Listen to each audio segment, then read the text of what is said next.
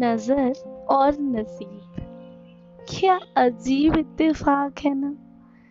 नज़र जिसे बहुत पसंद करते हैं, वही हमारे नसीब में नहीं होता है।